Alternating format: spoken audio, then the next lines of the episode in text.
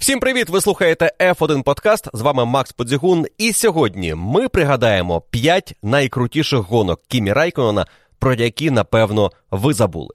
Або, можливо, навіть не знали. Швидше забули, тому що я думаю, серед вас численна кількість фанатів Кімі Райконена, і для вас цей гонщик значив багато. Поки він виступав у Формулі 1, Кімі Райконен завжди був особливим. З перших гонок в 2001 році, коли він дебютував у Формулі 1 у дуже юному віці, майже без досвіду формульних класів, Кімі Райконен увірвався вихром у Формулу 1, створив сенсацію, його одразу підписала команда Макларен. Ну і потім була ось ця дивовижна історія пілота, який декілька разів боровся за титул. Нарешті виграв його із командою Феррарі, причому з першої ж спроби в першому ж сезоні. Потім пішов змагатися в раллі в Наскарі і повернувся із командою Лотус, виграв дві гонки і перейшов знову в Феррарі, де здавалося і завершить кар'єру, але ні, завершив кар'єру в команді Альфа Ромео Заубер, завершив тихо, без зайвого галасу, але при цьому запам'ятався дуже яскравою кар'єрою. Кар'єрою, яка була сповнена крутих перемог, неймовірних подіумів, класних баталій з суперниками, зрештою чемпіонським титулом. Але сьогодні мені хотілося б нагадати вам п'ять гонок, про які майже ніколи не згадують, коли говорять про найкращі гонки Кімі Райкона. Що спершу спадає на думку, коли вам кажуть найкрутіша гонка Кімі Райкона? Напевно, Японія 2005 року. Можливо, хтось скаже Гран-прі Бельгії 2004 року. Хтось може згадати навіть Гран-прі США 2018 року, або його першу перемогу після повернення у Формулу 1 на Гран-прі Абу-Дабі 2012 року, або першу перемогу у Формулі 1 Гран-прі Малайзії 2003 єдину перемогу в тому сезоні, який ледь не став для Фіна чемпіонським. Одним словом, згадувати є що і традиційно говорять про невеликий список із 5-10 гонок, які регулярно згадують як найкращі гонки Кімі. Я вирішив додати вам до цього списку ще декілька гонок, про які зрідка згадують, але які я вважаю дуже добре підкреслюють, яким крутим гонщиком був Кімі, особливо у свої ранні роки на початку кар'єри із 2003 року по 2005 особливо. Сьогодні ця топ-п'ятірка буде нагадувати вам про те, що вміє Кімі, коли він має хороший боліт, що вміє Кімі у складних умовах. Що вміє Кімі, коли потрібно витиснути максимум тоді, коли іншого шансу вже не буде, і як Кімі вміє планувати гонку, коли навіть його власна команда не здогадується, що він буде робити далі для того, щоб виграти далеко не одну позицію. Ось про це пропоную сьогодні і поговорити. І все це, звісно, буде йти у контексті майбутнього спешалу, який я планую записати про певні видатні сторінки у кар'єрі Кімі Райкона. Яким цей буде спешл, ще не знаю до кінця, але те, що він готується і найближчим часом буде на Петріоні, це я вам можу пообіцяти. Тож для того, щоб підігріти інтерес до історичного спешалу про Кімі Райкована, сьогодні говоримо про 5 найкращих гонок Кімі, про які усі забули. Поїхали!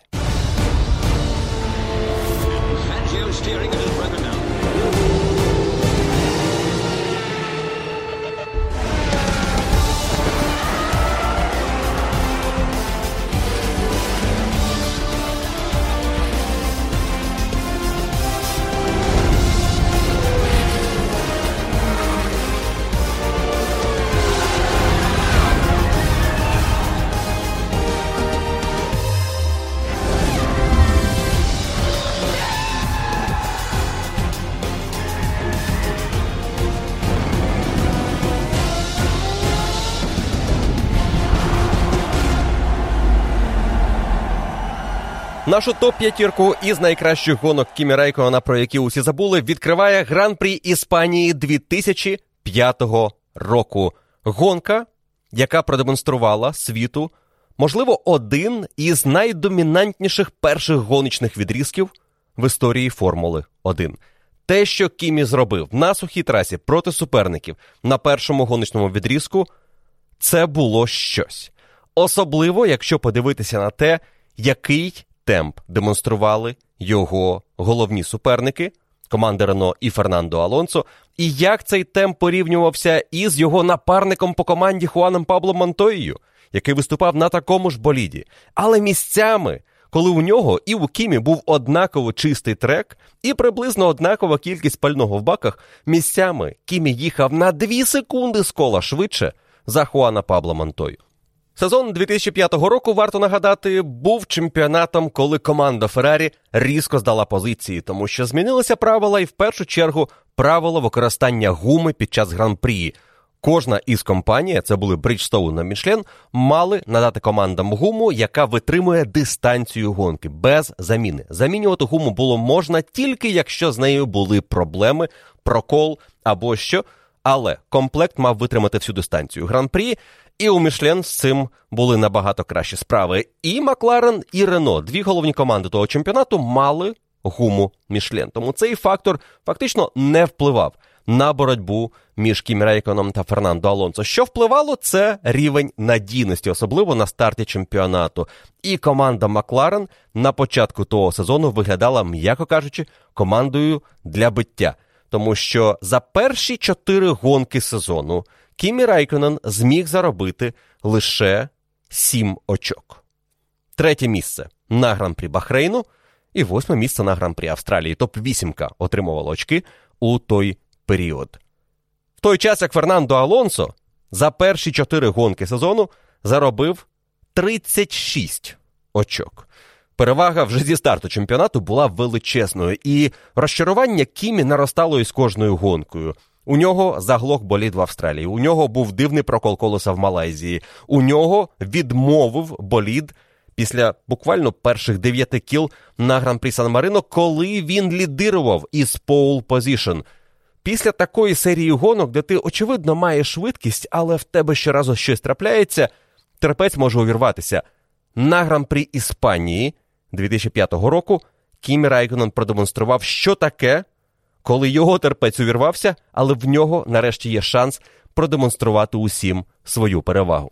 В кваліфікації Кімі завоював pole position. У Фернандо Алонсо була третя стартова позиція. Між ними опинився Вільямс Марка Вебера. Але кваліфікація у 2005 році це була особлива історія, адже це був третій рік поспіль, коли система змінювалася, і на 2005 рік вигадали наступну схему. В суботу усі проїжджають одне швидке коло з пустими баками а в неділю одне швидке коло, проте з баками заправленими на дистанцію першого гоночного відрізку. Тоді були до заправки. Відповідно, кожна команда могла обирати, скільки пального буде в баках на старті гонки, відповідно, на старті другої частини кваліфікації. Обидва результати.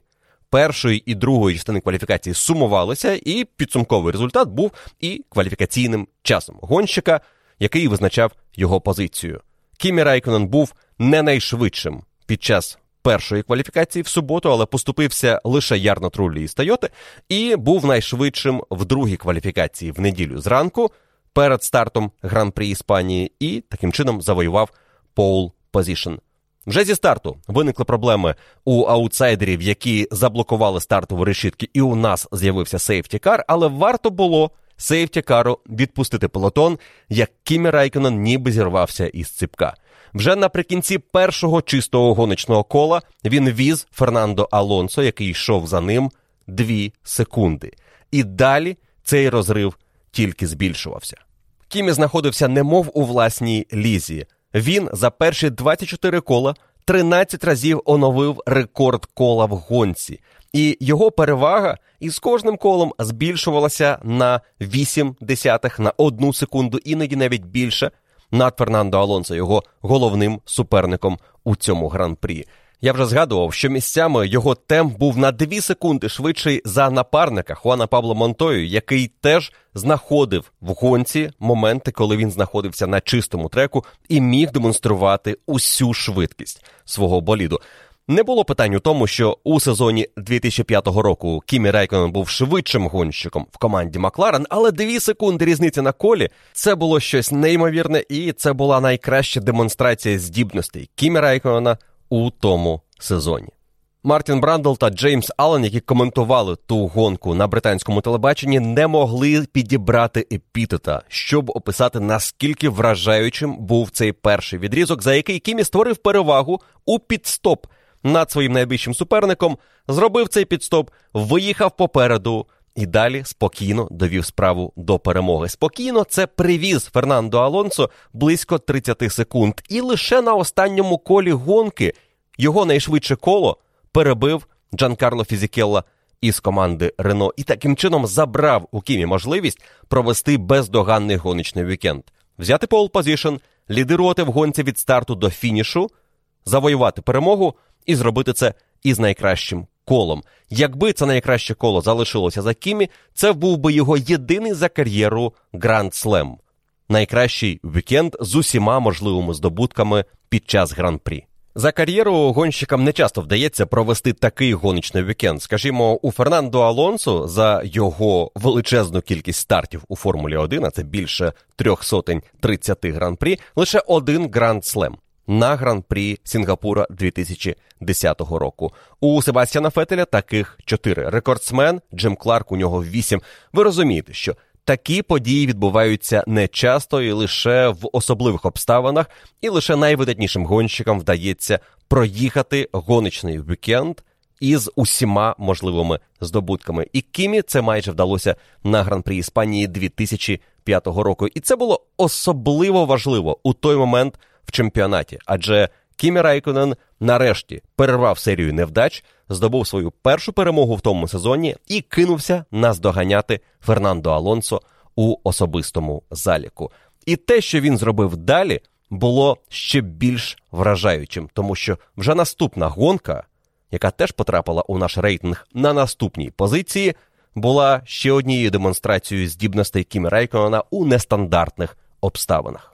Наступна гонка у цьому рейтингу Гран-прі Монако 2005 року. І якщо Гран-прі Іспанії була гонкою, де Кімі продемонстрував, можливо, один із найвидатніших перших гоночних відрізків, яким зацементував свою перевагу і здобув фактично перемогу у тій гонці, то на Гран-прі Монако 2005 року на наступному ж етапі чемпіонату після іспанського йому довелося створювати перевагу в умовах, коли за сейфтікаром його головні опоненти зробили підстоп а команда Макларен не змогла по радіозв'язку чітко зорієнтуватися, що треба робити Кімі Райкону, і не встигла покликати його в бокси.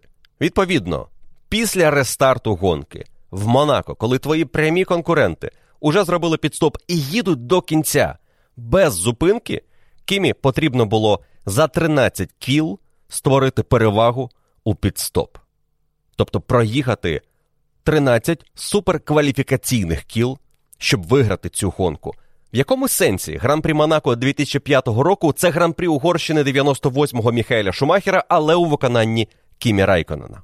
Передумови були наступними: у легкій кваліфікації в суботу із пустими баками Кімі привіз пів секунди Фернандо Алонсо і секунду та дві десятих своєму напарнику Хуану Пабло Монтої, який в Монако завжди виглядав пристойно. Завдяки такій швидкості Кімі зміг залити трішки більше пального перед другою кваліфікацією і мати можливість проїхати довший перший гоночний відрізок гран-прі.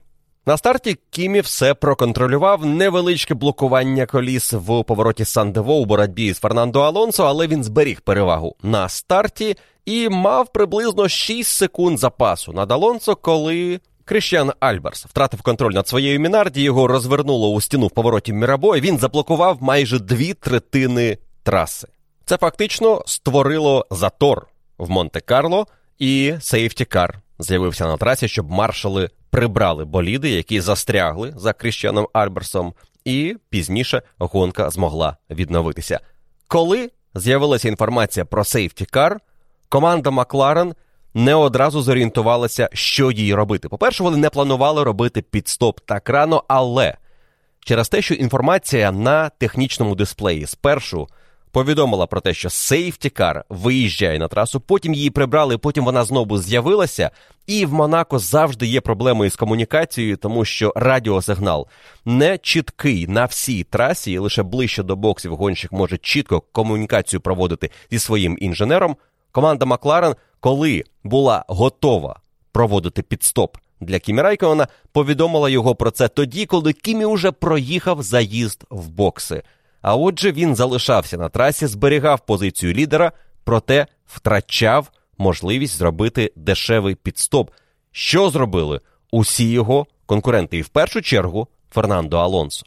Коли на 29-му колі гонка рестартувала, Кімі Райкону необхідно було проїхати від 13 до 15 кваліфікаційних кіл для того, щоб створити запас у 20 секунд над Рено і провести підстоп і залишитися лідером цієї гонки.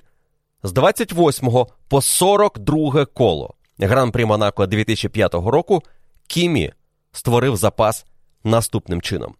28 коло, рестарт. У нього перевага над Фернандо Алонсо 3 секунди. Між ними були колові, і вони тоді не поверталися в одне коло з лідерами. Тому була перевага 3 секунди на рестарті між ним та Фернандо Алонсо.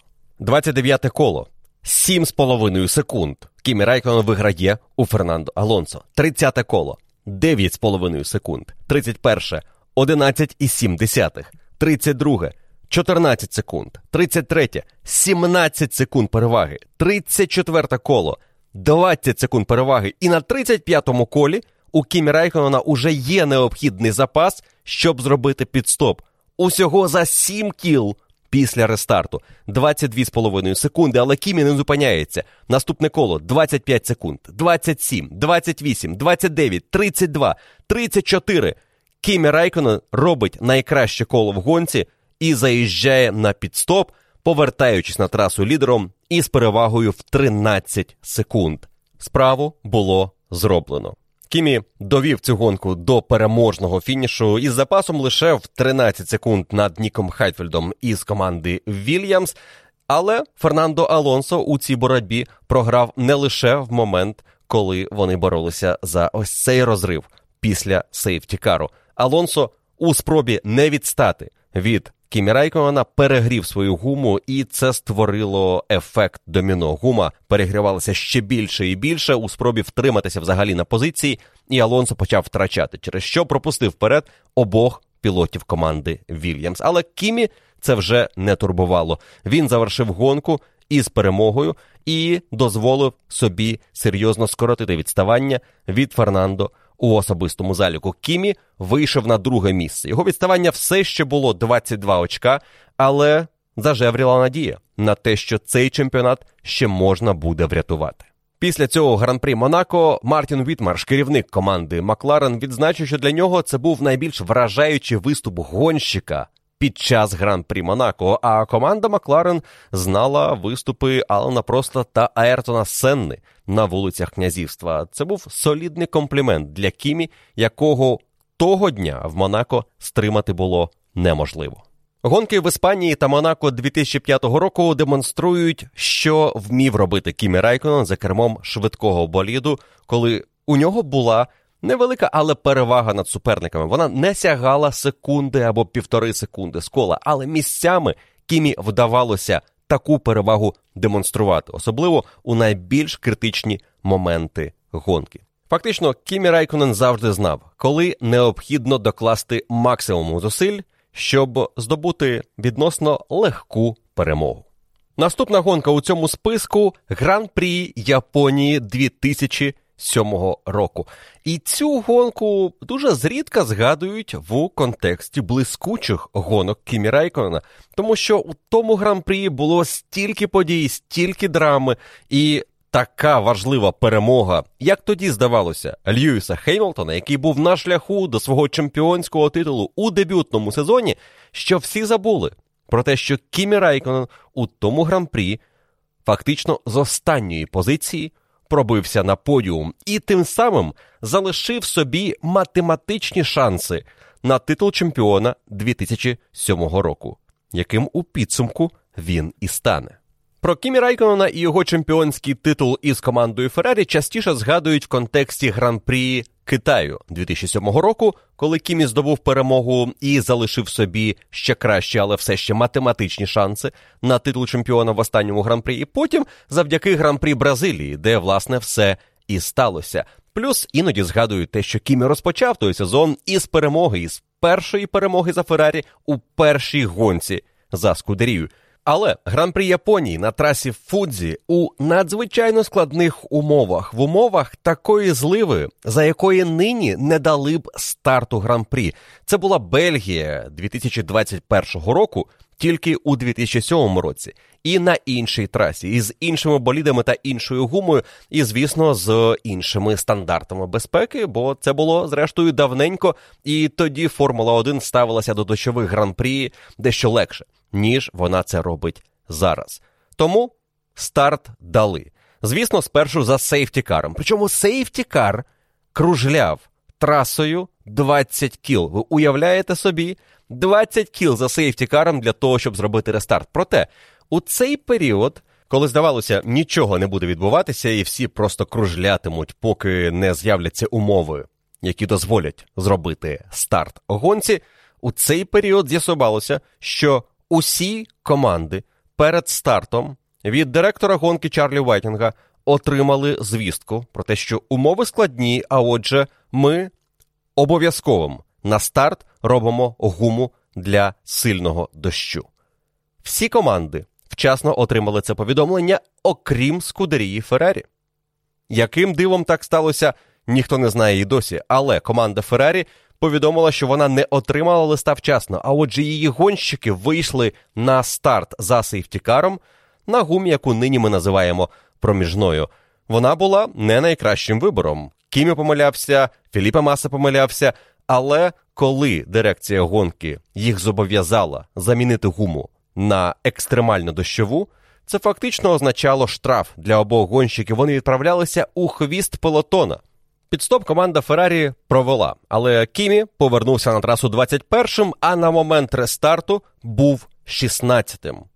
16-та позиція на 20-му колі Гран-прі Японії у суперскладних умовах, коли видимість майже нульова, коли помиляються майже усі, і навіть ті, хто ведуть боротьбу за найвищі місця, навіть ті, хто не мають перед собою жодного суперника, і їм ніби ніщо не заважає мати достатньо видимості на цій трасі і мати розуміння, де знаходиться траєкторія, де течуть ріки води і куди не варто наїжджати. Помилялися майже всі. Помилився Роберт Кубіца у боротьбі з Льюісом Хемілтоном, за що отримав штраф проїзд по Пітлейн. Помилився Себастьян Фетель, який на Торо Россо під сейфтікаром тримався за Марком Вебером і не зорієнтувався, коли Льюіс Хемілтон, лідер гонки, уповіднився і врізався у свого майбутнього напарника по команді Red Bull.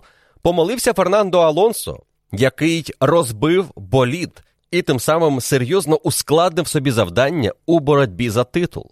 Льюіс Хемілтон у цій гонці, незважаючи на свої пригоди і на теж зіткнення із Робертом Кубіцею, все одно тримався у групі лідерів і після фінального сейфтікару знаходився на першій позиції, яка була найкращим можливим місцем у цій гонці, не тому, що вона давала шанс здобути перемогу, а тому, що вона прибирала великі проблеми із видимістю.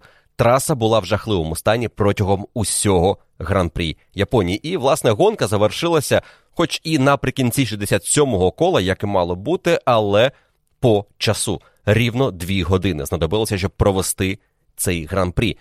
Кімі Райконен, поки відбувався весь цей хаос, був максимально холоднокровним. Із 16-ї позиції на рестарті він поступово почав повертатися у групу лідерів. Не проходило і двох кіл щоб Кімі не відіграв позицію. 20-те коло. Він 16-й, 21-й, 14-й. Ще декілька кіл. Він уже 13-й і невдовзі стає 12-тим. Кімі Райконен заїхав у топ-10 на 27-му колі. А наприкінці 40-го кола перед аварією Фернандо Алонсо Кімі Райконен був у топ-6, коли заїхав на свій підстоп. Далі був сейфтікар, і Кімі ніби як застряг на 11-й позиції, але невдовзі йому вдалося відіграти декілька місць і опинитися на сьомому місці перед фінальним рестартом. Сьома позиція за 20 кіл до фінішу у важких умовах, коли тобі необхідно відігравати очки для того, щоб зберігати шанси на чемпіонський титул. І цього сьомого місця Кімі було недостатньо. Якби Фін і завершив гонку на цій позиції, то отримав би лише два очка у особистий залік. А отже, Льюіс Хемілтон і Фернандо Алонсо залишалися б єдиними претендентами на титул 2007 року. Що зробив Кімі після фінального рестарту? Він холоднокровно розібрався із Ніком Хайтвільдом та Джанкарло Фізікелою, об'їхав по зовнішній траєкторії у складних умовах на мокрій трасі Девіда Култхарда в повороті, де Култхард не очікував атаки, і наприкінці гонки повів розкішну дуель із співвітчизником Хейккі Коваляйненом. Виграти її Кімі не вдалося. Він фінішував в секунді за Хейккі і на третій позиції. Але цей подіум врятував фіну можливість продовжити боротьбу за титул 2007 року. За дві гонки до кінця чемпіонату Кімі програвав Льюісу 17 очок, при тому, що розігрувалося лише 20 очок в останніх двох гран-прі по 10 за перемогу. Але Кімі виграє гран-прі Китаю, здобуде перемогу на гран-прі Бразилії і стане чемпіоном світу Формули 1. І будуть говорити про сенсаційну помилку Макларен в Китаї, про блискучий командний пілотаж Феррарі на гран-прі Бразилії і ще про ряд гонок того чемпіонату, але дуже зрідка будуть згадувати, що саме на гран-прі Японії у дуже складних умовах Кімі Райконен продемонстрував один із найкращих виступів у Формулі 1 і тим самим зберіг для себе шанси стати чемпіоном. Наступна і передостання гонка у цій топ-п'ятірці переносить нас у 2012 рік, сезон повернення Кімі у Формулу 1. І тут варто зауважити, що Кімі Райкона не просто відпочив від Формули 1 і повернувся в чемпіонат, опинився в хорошому боліді команди Лотус, претендував на подіуми і навіть виграв гонку наприкінці того сезону. Кімі повернувся в іншу Формулу 1, далеко не ту, із якої він пішов у 2009 році. І головна відмінність була гума Піреллі. До неї потрібно було звикнути. З нею ще треба було вміти працювати. І це далеко не кожному вдавалося. І те, що Кімі продемонстрував у чемпіонаті 2012 року, це ще одна його особливість. Він завжди вмів дуже швидко адаптуватися до різних болідів, до різних ситуацій. Він зрозумів дуже швидко, що з цією гумою потрібно працювати обережно. Вона може зноситися швидше, ніж необхідно, якщо ти атакуєш більше, ніж потрібно. Знайти цей баланс між швидкістю, надійністю гуми, її витривалістю і гоночною стратегією, яку необхідно підібрати під цю гуму, було дуже непросто. Але Кімі уже в перших гран-прі почав демонструвати, що розуміє, що робить і просто йому потрібно довіритися. Вже на гран-прі Австралії того року, стартуючи 17-тим, він фінішував у топ-7. На гран-прі Бахрейну він зміг завоювати подіум перший після повернення у Формулу 1, і це на четвертому етапі чемпіонату. Але, як на мене, найкращою демонстрацією здібностей Кімі Райконена як гоночного стратега була гонка в Угорщині того сезону. Кімі провів далеко не найкращу кваліфікацію. Він був п'ятим, той час як його напарник Роман Грожан кваліфікувався на першій лінії разом із Льюісом Хемілтоном. На старті Кімі не зміг зірватися з місця настільки швидко, наскільки його суперники була проблема із системою Керс, і він застряг за Фернандо Алонсо. І ось так в парі із Алонсо із проблемами системою Керсіка не дозволяло йому намагатися навіть атакувати іспанця. Він доїхав до підстопу Алонсо на 17-му колі. Саме з цього моменту для Кімі гонка по-справжньому розпочалася. Він був в 15 секундах відставання від лідера Льюіса Хемілтона, але нарешті залишився без опікуна. Фернандо Алонсо поїхав в бокси, Кімі отримав чистий трек. За декілька кіл Кімі уже лідирував гонці. Суперники поїхали на підстоп, але він розтягнув свою гуму настільки, щоб залишитися на трасі до 20-го кола. Після чого сам поїхав за свіжим комплектом гуми. Головне, що Кімі дав ось цей зайвий гоночний відрізок в декілька кіл після пітстопу Фернандо Алонсо, це можливість створити оверкат проти суперника із Феррарі і виїхати попереду нього на п'ятій позиції на другу частину гоночної дистанції. Тепер у Кімі з'являлися нові опоненти: Себастьян Фетель із Red Bull, чинний чемпіон світу, і Дженсон Баттон із команди Макларен. Про напарника Романа Гражана і Льюіса Хемілтона особливо у цей момент команда Лотус і не думала. Відставання було занадто великим, щоб планувати свою стратегію, намагаючись наздогнати або випередити одного із цих гонщиків. Але у Кімі був свій план на цю гонку. Варто було Дженсону Баттону зробити свій другий підстоп із третьої позиції і звільнити трек для Себастьяна Фетеля та Кімі Райконена, як вони суттєво прискорилися і почали поступово наздоганяти лідерів Хеймлтона та Романа Грожана. В Red Bull побоювалося, що Кімі Райконен може бути для них опонентом, коли раніше поїде на пітстоп. Тому покликали Себастьяна Фетеля на пітстоп раніше за Кімі на 38-му колі і не дали команді Лотус створити андеркат. Вони знали, що у них буде свіжий комплект мідіуму, що у Лотус є проблема із системою Керс, і навряд чи Кімі вдасться зараз щось відповісти на цей пітстоп Себастьяна. Проте Кімі Райконен знайшов темп. Ерік Бульє, керівник команди Лотус, про події тієї гонки пригадував, що в якийсь момент він запитав у Кімі, чому він їде так повільно, коли Кімі був п'ятим, і відставання від Хеймлтона було вже близько 10 секунд. На це запитання він не отримав відповідь від Кімі і сказав, що це було нормально, тому що Кімі завжди був особливим гонщиком, і він завжди знав, що робить, і міг іноді проігнорувати запити свого керівника. Але раптом, коли Себастьян Фетель поїхав в бокси і перевзувся в свіжий комплект гуми, Кімі Райконен на старому комплекті гуми Піреллі знайшов темп. Причому не просто темп. Він раптом почав їхати на півтори секунди з кола швидше, ніж до того. І його відставання від Льюіса Хеймлтона почало танути на очах. Роман Грожан і Льюіс Хеймлтон невдовзі теж зробили свої другі підстопи, що вивело Кімі Райконона на першу позицію в гонці на 41-му колі, і він залишався першим до 45-го. За цей час його темп по-справжньому вражав. Сама команда Лотус була шокована тим, що демонстрував Кімі. Цих восьми кіл після підстопу Себастьяна Фетеля Кімі Райконону вистачило не лише для того, щоб зберегти позицію у боротьбі із гонщиком Red Bull, але й для того, щоб випередити після підстопу напарника Романа Грожана. На 45-му колі гонки гума Кімі закінчилася. Він поїхав в бокси, але виїхав прямо перед Грожаном і в жорсткій обороні в першому повороті зберіг позицію, яка залишилася його до кінця гонки. Кімі навіть кинув виклик Льюісу Хеймлтону, наздогнавши його наприкінці гран-прі, навіть спробувавши декілька разів організувати щось на кшталт атаки, але пройти із не найкращим болідом Льюіса Хеймлтона, який був в чудовій формі того недільного дня.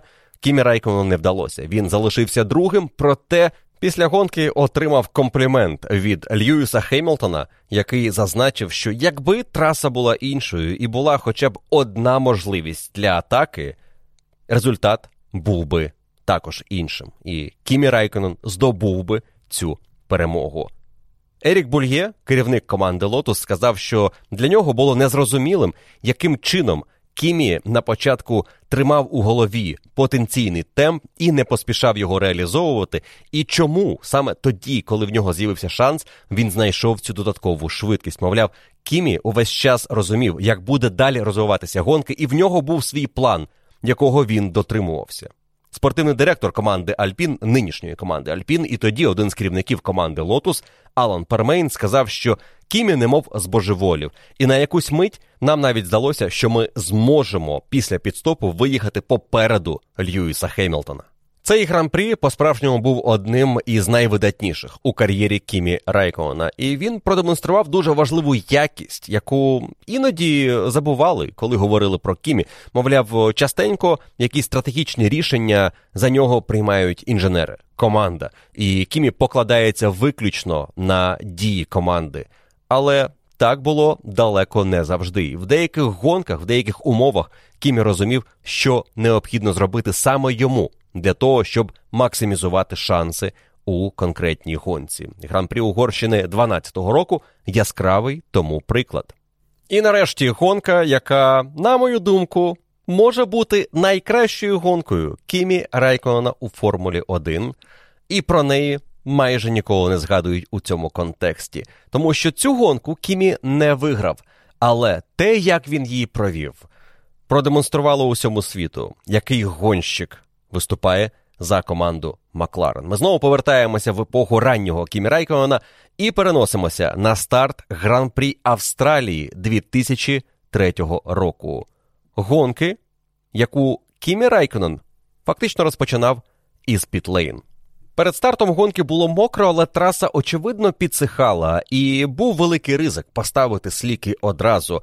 Тож ніхто із лідерів, практично ніхто із лідерів на це не наважився, окрім Олів'є Паніса із Тойоти, який залишив собі сліки, стартуючи п'ятим. Проте вже наприкінці першого кола Паніс був одинадцятим.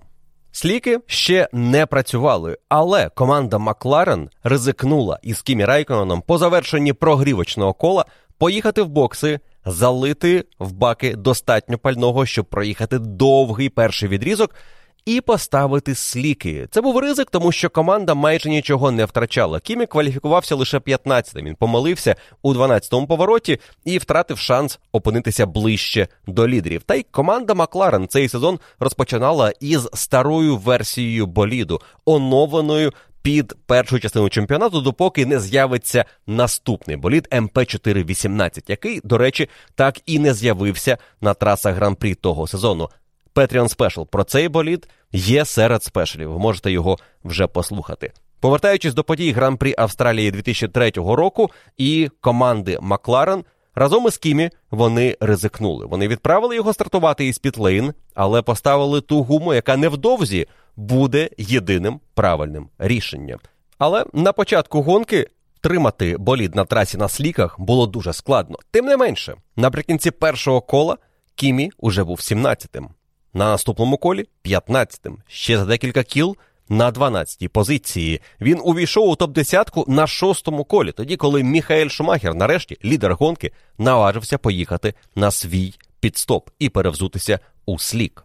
Невдовзі гонку призупинять сейфті-каром. Потрібно буде прибрати декілька болідів, які знаходилися на узбіччі, і в цей момент Кімі Райконен буде знаходитися вже на п'ятому місці. Позаду Марка Вебера, Ральфа Шумахера, Ярно Труллі і Хуана Пабло Монтої, який лідерував гонці, і попереду Міхаеля Шумахера. Разом із лідером команди Феррарі і чинним чемпіоном світу Кімі Райконен проїде наступний гоночний відрізок до другого і останнього у цій гонці сейфті-кару. На момент рестарту Кімі Райконен буде попереду Міхаеля Шумахера вже на першій позиції в гонці. Але саме з 21-го кола гонки і до наступного піт-стопу Міхаеля Шумахера, який відбудеться на 28-му колі, Кімі Райконен продемонструє неймовірні здібності оборони на слабшому боліді, на зношеній гумі проти потенційно найшвидшого гонщика у цьому гран-прі.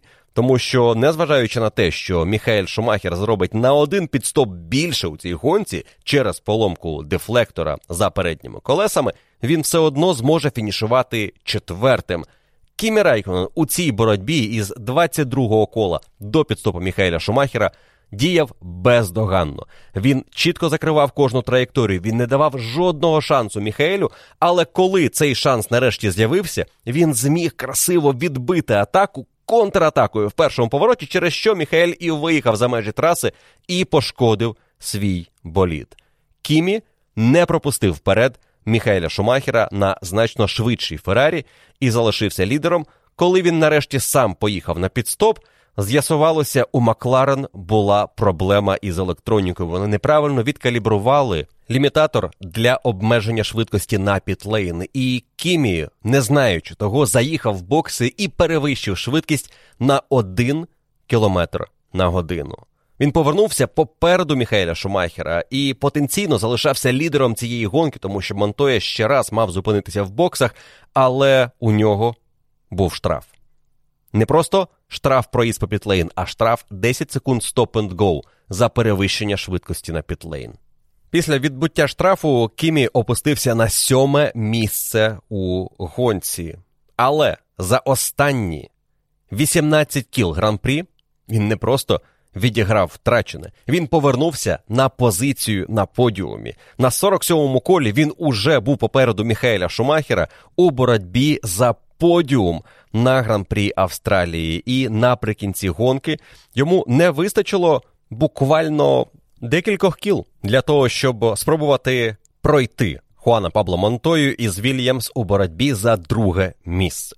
Гонку в Австралії виграв його напарник Девід Кулгарт, і команда Макларен розпочала сезон майже дублем, першим і третім місцем за підсумками гонки. Але якби не піт-лімітатор, Кімі Райконен та Девід Култхард цілком могли принести команді Макларен дубль у правильному порядку за подіями тієї гонки. А Кімі Райконен міг стати першим і єдиним гонщиком в історії Формули 1, який здобув перемогу, стартуючи із Пітлейн.